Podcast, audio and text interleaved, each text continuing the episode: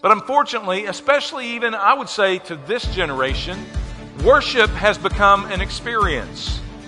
Worship has become a style of music. Worship has become an hour that happens at church. I want you to see the error of that understanding. Thanks for tuning in to the Putnam City Baptist Church podcast. Our 2019 theme is Making Disciples as we help our community know God, become family, and impact the world. We hope this message encourages you wherever you might be.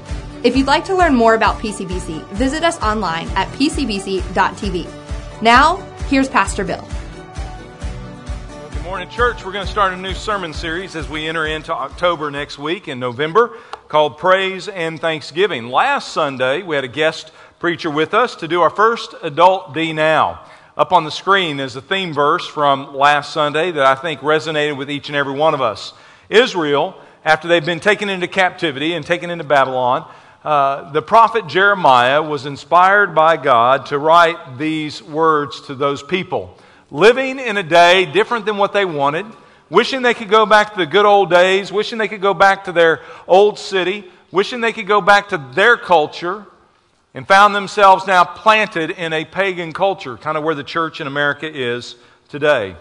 God told Jeremiah to give them this word, verse 7 Seek the welfare of the city where I have sent you into exile. Pray to the Lord on its behalf, for in its welfare you too will have welfare.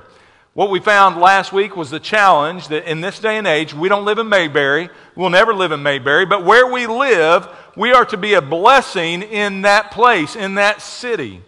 We should wake up every day finding a way to be a blessing where God has planted us. If that's on a middle school campus, Find a way to bless the Lord on your campus, a high school campus, at work, in your neighborhood. Uh, as you leave today and you go out maybe to a restaurant, find a way to bless your city. Just this last week on the news, one of our very own members, who is a teacher at uh, John Marshall Middle School, was assaulted by a middle school student. Came to find out, I come to find out, that happens about two or three times a week on that campus. That is a school that is hurting. Uh, there's a group of teachers and administration that need love and support. And so this week, we're going to pray for an open door to be a blessing because that's within the shadow of our steeple. And we're going to find out how can we be a blessing in a place that is hurting. I hope when you wake up every day, you're looking for a way to live out Jeremiah chapter 29 and verse 7. Well, Disciple Now isn't over because it happened last Sunday. Two weeks from this Sunday, we'll be having another guest preacher with us for part two of Disciple Now. We invite you to be back for that day. We'll do the same schedule as we did last Sunday. We have a different guest preacher named Hayes Wicker. I was saved under his ministry. He married me and my wife. Has been a pastor at First Baptist Naples, Florida. Was a pastor to guys like Chuck Colson and other people. Uh, a very significant church. He'll be with us on October 13th. But today we're going to dig into this new series because we're living out a theme this year of what it means to make disciples. A disciple is a fully devoted follower of Jesus Christ who, in turn, as they are maturing in their faith, also are replicating their faith. They are making disciples. The Bible didn't say that we are to become a disciple as much as it says we are to make disciples, every single one of us. We know that a fully devoted follower of Jesus Christ is also a person of worship. But unfortunately, especially even I would say to this generation, worship has become an experience. Worship has become a style of music. Worship has become an hour that happens at church. I want you to see the error of that understanding. Romans chapter 12, verse 1. Here's a verse that you've known. But let's dig in on it as we lay out a foundational scripture of what it means to worship God with praise and with thanksgiving. Romans chapter 12, verse 1. Therefore, I urge you, brethren, by the mercies of God, to present your bodies a living and holy sacrifice, acceptable to God, which is your spiritual service of worship. Go ahead and circle that last phrase, your service of worship. As you take a look at Romans 12:1, you don't see anything about a song. You don't see anything about a church service. You see everything about you and your response to God. You see, worship is bigger than Sunday morning. And worship is not something that is stylistic to a generation. Worship is a day by day surrender to allowing God to be the Lord of my life. When he says, present your bodies as a living sacrifice, later on in the sermon, we'll be talking about the tabernacle and their way that they worship God in the Old Testament. It will make more sense what Paul was saying in Romans chapter 12, verse 1, when you see that diagram. So hold on to what's being said here, but let's learn this. He said, if you really want to know what worship is, worship is more than what our praise team leads us to experience on a Sunday morning. Worship is my response to the God who has transformed me. It's something that happens every single day, and he says it happens when I present my body, my person, from my head to my toe. How do you present your body as an act of worship? Well, if you start with the head, that would picture your mind, what you think and what you dwell on, what you feed into your mind. That's an act of worship. When you go all the way down to your heart, it's a picture of who you are, what we think in the head, who we are in the heart. And that's what we worship God with our heart. It's with our heart that we're saved. And when Christ comes to live within us, we now respond to God with a new heart, a heart of worship, a heart not to be given to other things or to other gods or the things of this world, but the one who created this world. We move from our heart to our hands, and our hands represent what we do. Everything that we do and everything that we say with our lips, all of that is to bring worship to God. How you doing so far on the checklist when it comes to worship? Then we get all the way down to our feet, where we go, and where our feet take us. The things we did this weekend, were those acts of worship? Or did we allow our feet to take us places we should have never been and things that fall short of the glory of God? Romans 12 reminds us worship is more than a song, but now we're going to go to the book of Songs, Psalms. If you open up to Psalm 100, the Psalms are literally the hymn book of the faith. Many of these hymns written by David, this one in particular, written by David. And it will point us back to how we can go even deeper in our worship of God individually and corporately. Both are important. Psalm chapter 100, if you're there, say uh huh. Verse 1 he starts off, look at his first exhortation about worship. You wouldn't expect this. Obviously, you know, he wasn't pastoring a Baptist church where he starts off and says, Shout joyfully to the Lord, all the earth. Serve the Lord with gladness. Come before him with joyful singing. Know that the Lord himself is God, and he who is the one who made us, not we ourselves. We are his people. We're the sheep of his pasture. Therefore, enter his gates with thanksgiving, enter his courts with praise.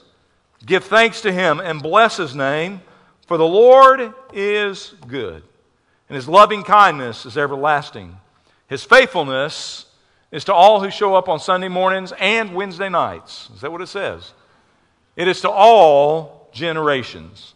I want us to break this down, take some notes as we launch into what it means to be worshipers of God. First thing he says is that it's okay to be reverently loud. You were probably raised up as a child going to church, and your parents were always telling you what? Shh, shh, shh. Well, it wasn't because you were supposed to be quiet in church, it's because you were talking about other things that had nothing to do with worshiping God. That's why they were getting you quiet. But when you look at Scripture, Scripture says we can be reverently loud. Not just a loudmouth preacher preaching at folks, but it's us coming together as the body of Christ and shouting joyfully to who? The Lord. Notice David says we're to shout joyfully to the Lord. It is a directed shout. It isn't just being loud. Anybody can be loud. Anybody can be obnoxious. Anybody can raise the volume, but it's a directed shout. It's not shouting at somebody that cut you off in traffic. It's not shouting at somebody who disappointed you. It's shouting to the Lord. Now, who does he speak to? Who is to shout joyfully to the Lord? Alex and the praise team, right? That's who should be shouting. They're our worship leaders. We call them worship leaders. Yes, they're to encourage us and exhort us, but it's not to the choir. It's not to the preacher. Look at the last part of that first verse. Shout joyfully to the Lord who? Who? All the earth. That's everyone who's taking a breath right now. Anybody standing on planet earth, David says, shout joyfully to the Lord. Sin just for outgoing folks who have an outgoing personality. This isn't just to, like I said earlier, the choir. This isn't to certain denominations like them charismatic folks that get all loud at church. This is for everyone who knows the Lord. David said, Everyone and everywhere should be reverently loud. Shout loud to the Lord. It's not just about being loud. When he was talking about these shouts, it was a, it was a specific thing he was speaking of. It loses translation in our culture. About the only way we can get it. It doesn't happen what happened in his day like it does ours. About the closest we can get to this is when your football team comes running out of the tunnel onto the field. And everybody stands to their feet, and what do they do? It's my team. Go team. Go team. They get on their feet, painted faces, wearing the jerseys, wearing the colors, and they shout to the top of their lungs for their team to have victory. When David was speaking of shouting joyfully to the Lord, he was speaking from a personal experience, something that was relevant in their culture. You see, in those days and ages, when you lived in a city, when you lived in a nation, all nations had their kings. The king was responsible for protecting and providing for their people, for a nation, to defend them from the enemies that wanted to conquer their cities and take their children and take their lives. And often kings and warriors would go out on behalf of the people and they would defend the people. They would fight in these great battles, lives would be lost. And in the end, the winning king would return home to his city. As he returned back, there would be a great parade, a great procession of the king and his warriors. And as they would come through the main street of the city, everybody would line both sides of the road and they would shout to their king, giving him praise, thanksgiving, and accolades. Why? Because they had victory. David, who'd received those kind of fanfares and those kind of parades and those kind of shouts, realized he didn't deserve any of that. That all the shouts should not go to a king on this earth, but the King of Kings who's above all the earth. And so David begins here and he says, No, you direct your shouts above. Not to any man, not to any person, not to anything. You give all your energy, you give your worship to the God Almighty, the God of the universe. Flip back two chapters to Psalm chapter 98. David says it again. Psalm 98, verses 4 through 6. Again, he declares, Shout joyfully to the Lord. They knew what he was talking about. They knew he was pointing the victory song to the one who gives victory. And you came in this morning, you didn't come to just sing songs with our praise team. We came to gather together corporately to celebrate the victory that we have in Christ. And you may be facing a battle right now. The enemy may be trying to steal your joy. He may be surrounding you where you feel like you're trapped, but I want you to understand we are more than conquerors. What does it mean to be more than a conqueror? A conqueror conquers, but to be more than a conqueror means you can never be conquered. There are many who have conquered in battle, but would face defeat later in their careers. As a believer, we cannot be conquered because the King of Kings is our champion. He is the one who provides and He is the one who protects.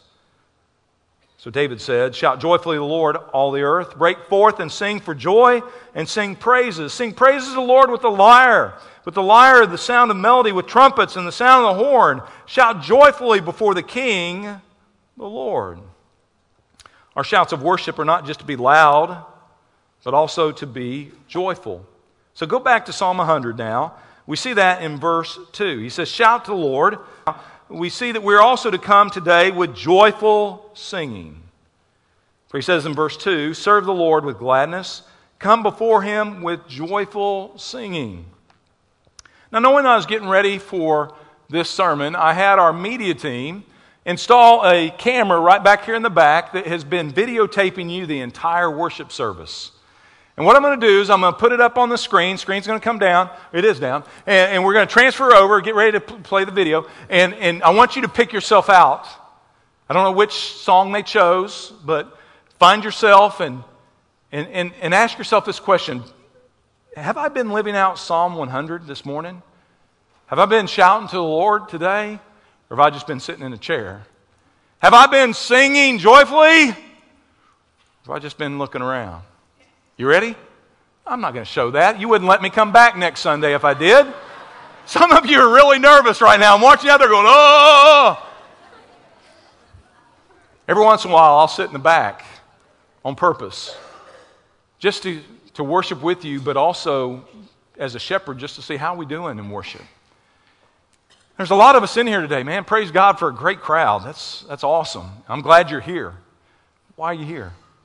Did you come just because you're supposed to? Did you come because somebody made you? Or when we entered this place, did we come with hearts of victory? Did we come for one purpose and one purpose alone to worship Him who has given us our victory? Man, we ought to be juiced. We ought to be anticipating that moment we get to gather together for a purpose. And that's to worship Him, to gather with shouts of joy, to sing joyfully to Him. This should be happy hour. Ah, that bothered some people.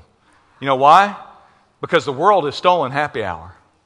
Happy hour for some people, something happens at a bar where everyone gets to be friends.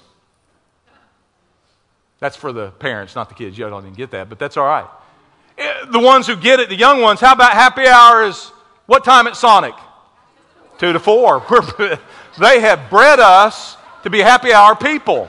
We live by two to four.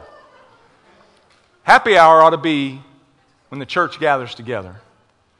It ought to be the happiest hour on planet Earth. May the bar not steal it. May Sonic not get it. May the church live it every day. Go to verse 3. David says, We're to shout to the Lord. We're to sing joyfully. Why? Because He is the Lord. He's the creator of all things. We aren't, He is. And yet, if we're not careful, we forget that. It's easy to forget He is the Lord and we're not. You see, what we do reveals what we really believe. In Sunday church, on Sunday morning, in Sunday school, we'll answer, He is Lord. On Monday through Saturday, people are watching our lives, they wonder who our Lord is. Because you see, we kind of take that throne. It's my day, it's my attitude, it's my schedule, it's my desires, it's my want to.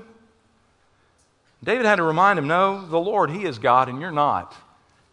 You didn't create anything except a mess that He had to clean up. He's the Lord God. Elijah Elijah had to remind Israel the same thing. You see, it's inherent in man to know he's God when we're in trouble, but forget he is God every day of the week. Israel woke up and they were worshiping false gods, a god named Baal and Asherah and, and all kinds of other things. And they had turned their back on God because they didn't need God anymore. They were prosperous, kind of like our nation.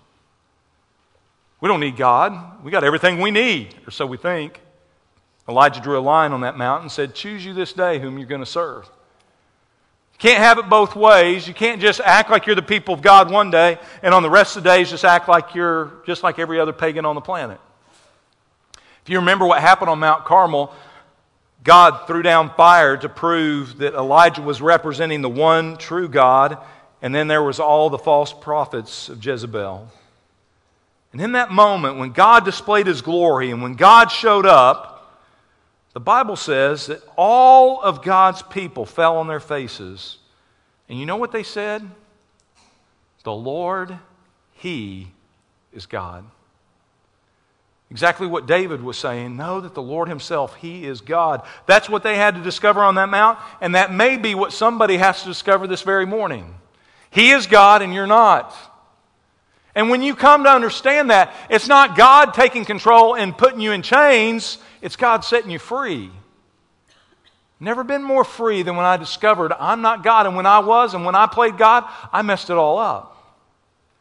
But as soon as I gave my life to Almighty God and realized He was God and I wasn't, that's when I came to know the joy of salvation. For He is the shepherd, and we are His sheep. So, because of that, go to verse 4 now, Psalm 100, verse 4, and dig in with me right here for just a moment. Don't miss this. For there's a phraseology used in verse 4 that if you don't understand the context, you miss some powerful things in this one verse. Look at it. So he says, because he is God and we're not, because we are the sheep and he is the shepherd, enter his gates with thanksgiving. Enter his courts with, you know that song? Some of the parents in the room, we grew up on that song. That was our praise song when we were back in the youth group. Enter his gates with thanksgiving, enter his courts with praise. I'm not going to sing it to you, I'm going to read it to you. Yeah, I know you're disappointed. You'd be even more disappointed if I kept on in song. And the point is this he was teaching them how to go deeper in worship. Now, we made it a song. David was trying to teach worship. Here's what he was teaching. Take a look at this diagram of the tabernacle on the screen. You can't see it real well, but there was the tent of meeting, the Holy of Holies, inside a curtained off walled area. It was the tabernacle. This was not designed by Moses, it was not designed by David. It was designed by God, given to man to teach them about worship. All of this was spelled out by God how to build the tabernacle. This was before the temple. Now, you don't see it real well in the picture, but the walls all the way around that enclosed the Holy of Holies and the temple or, or the tent of meeting, those were white linen walls made out of white linen stretched together to create the barrier all the way around.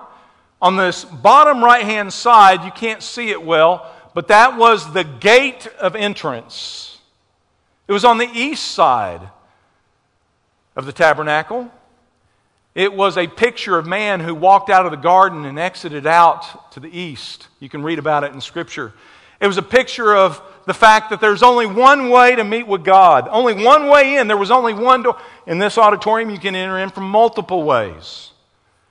If you were going to the tabernacle, you had to go through the gate. There was only one entrance. We'll talk about the reason of that in just a moment. As you entered in to worship God, you then found yourself in the court of the tabernacle. That whole area there. You see a courtyard. Say, What's the big old honking uh, Chick fil A cow doing in the tabernacle? That's where they sacrificed animals for their sins. It was a place of sacrifice. There was an altar right there in the middle of the courtyard where you would present your sacrifices. And then the innocent blood that was shed would be taken by the priest into the Holy of Holies for the forgiveness of the sins of the people. David and his people daily went there to worship God. And as they went, they first had to enter through the gate. Let's talk about that gate for a little while. That gate was not made out of just white linen, it was a uniquely different section. It's how you knew where the door was. And it was made out of a three color woven linen. Listen to the three colors, write them down. First color was blue, second color was purple, third color was red. And they would take those different strips of linens, they would weave them together in a very ornate door panel out of blue, purple, and red. Why those three colors? The blue represented the deity of God that he was God and they were not. The purple was a picture of royalty, that he was their king, not David, not Saul, not any man, but God was to be their king. And then the way that we experience him as our king is through that red linen. And you know what the red stands for? It was for the blood that was shed on the altar. It was a picture of the blood of the Lamb of God that would take away the sins of the world. It was a picture of King Jesus, who was God, not just a man, but God who became flesh. Who wasn't just a prophet, he was the King of kings and the Lord of lords, who would lay down his life so that through the shedding of his blood, there might be forgiveness of sin. As you look at the gate today, as you see it as it was described in Scripture, what they walked through every day was pointing to Jesus. Look at this verse up on the screen. Keep the gate in mind. John chapter 10, verse 9. Look at what Jesus said. Jesus said, I am the, I am the what? The gate. I am the gate, and whoever enters through me will be saved. He will come in and he will go out and he will find pasture. Take a look at that diagram again. As you look at that diagram, the only way you could be a worshiper of God is you had to come through the gate. That gate wasn't a Baptist gate. That gate wasn't a gate of works or deeds. It was a gate that was available to anyone who was willing to come through that entrance. There were no soldiers at the gate, there was no one barring people to come in or come out. It was available to anyone who wanted to enter. But you had to come through that red, blue, and purple gate. And that's true for anyone in this room today. The only way you can be a worshiper of God is not by being in a church today, in a worship service, it's by being in Christ Jesus. The one who so loved you, he gave his life. He demonstrated his love for you and for me. And while we were sinners, he died. There's the red linen, the blood of Christ. So David says, as we enter, we don't just go through some little fancy little piece of linen. We're coming through the priceless blood of Jesus Christ. We have access to God now because God removed our sins by dumping them all on Jesus on a cross and removing them from us. Does that make anybody thankful this morning? Can you be thankful for that? Do you think that might be a place to start and worship? God, thank you for saving me. Thank you for dying in my place. Thank you for being the way, for being the way to God. So David says, if you want to worship me, enter the courts with praise, but come through the gate with what? Thanksgiving. If you've been through the gate, you find your way into the court, the courtyard of the tabernacle. And I told you earlier, that's where you find the altar, and that's where you would lay your sacrifice. You would bring an innocent lamb or an innocent animal. It would be sacrificed, it would give its life. Why? To cover your sin. The innocent for the guilty. You would lay that on that altar, and then that blood would be collected as a sacrifice to be taken into the Holy of Holies. Look at Psalm chapter 27, see if this starts to make a little more sense. Remember Romans 12? Present your bodies as a living what? Jesus was the one time sacrifice. And when you receive that, when you enter the gate, you now are redeemed. You are a new person in Christ. And from that day forward, every day you wake up, you present yourself on the altar.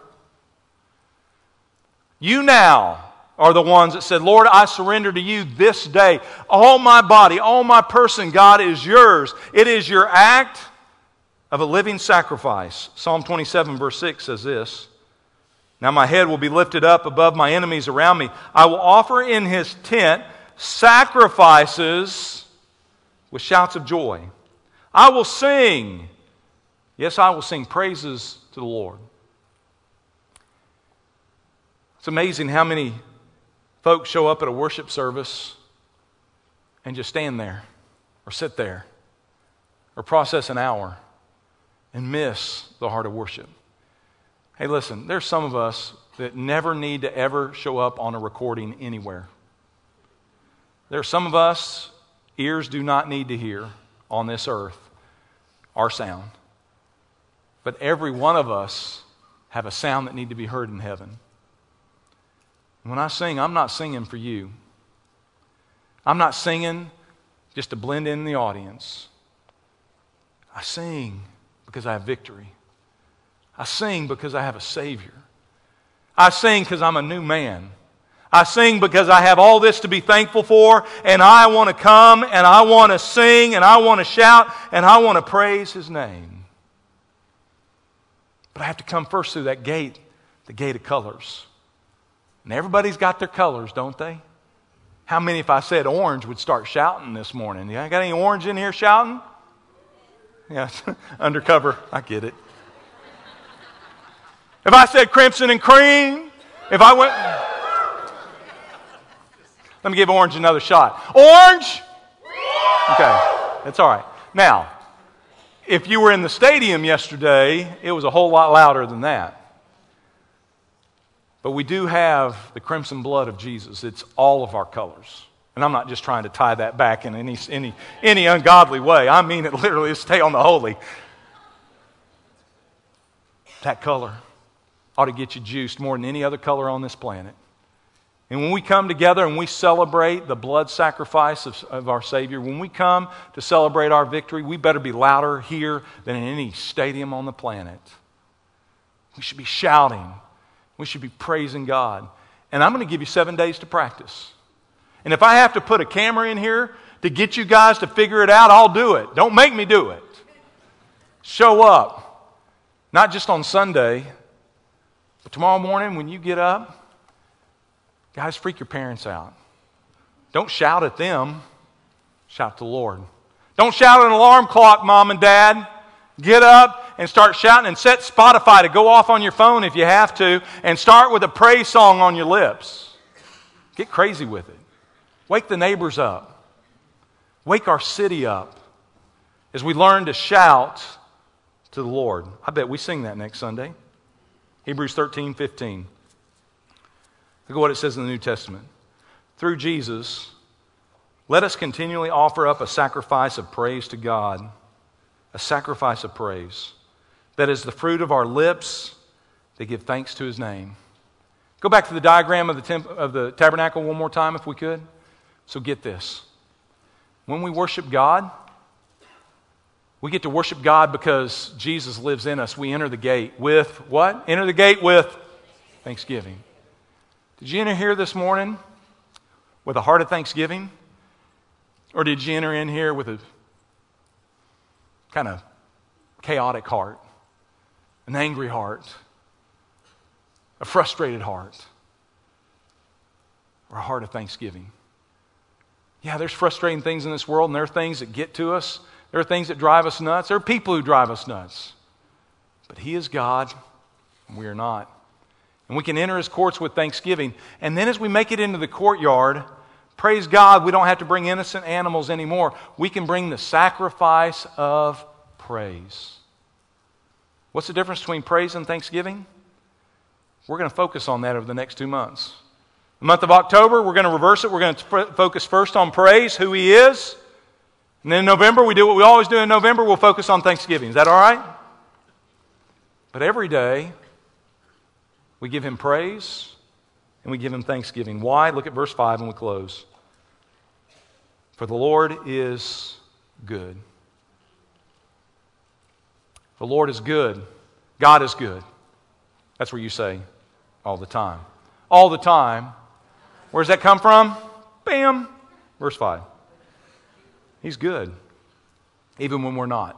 Number two, his loving kindness. Can you praise him? Can you praise him because he's been good to you? I hope so. Second reason, his loving kindness is for the perfect people. His loving kindness is for those who show up on Sunday morning. Or his loving kindness is for who and for when? It is everlasting. Can you praise him for that? How about the third thing? And his faithfulness is to all generations. I challenge you to spend the next few weeks, next few months, learning what it means to give him thanksgiving and praise. Pray with me this morning, if you would, with every head, every head bowed, every eye closed. This is not a time to shout yet. This is a time to reflect. This is a time to respond, for God's word will not return void. It will accomplish the purpose in which God sent it out this morning to your heart and to mine. So, what is your response? For some, your response might be, I can't worship God because I don't know God personally. That was me for a long time. I went for nine months to a church. I sang with them some of the songs they were singing. Back then, we sang out of books called hymnals. That's how far back I go.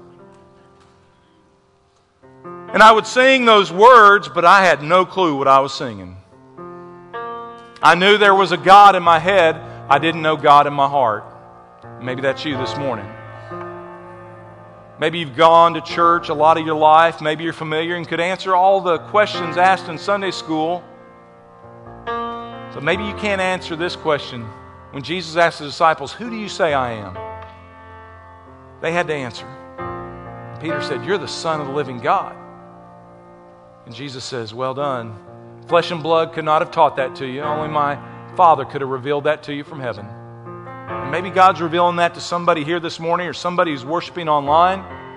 And you realize all of a sudden now it's not enough to know in your head there is a God and believe.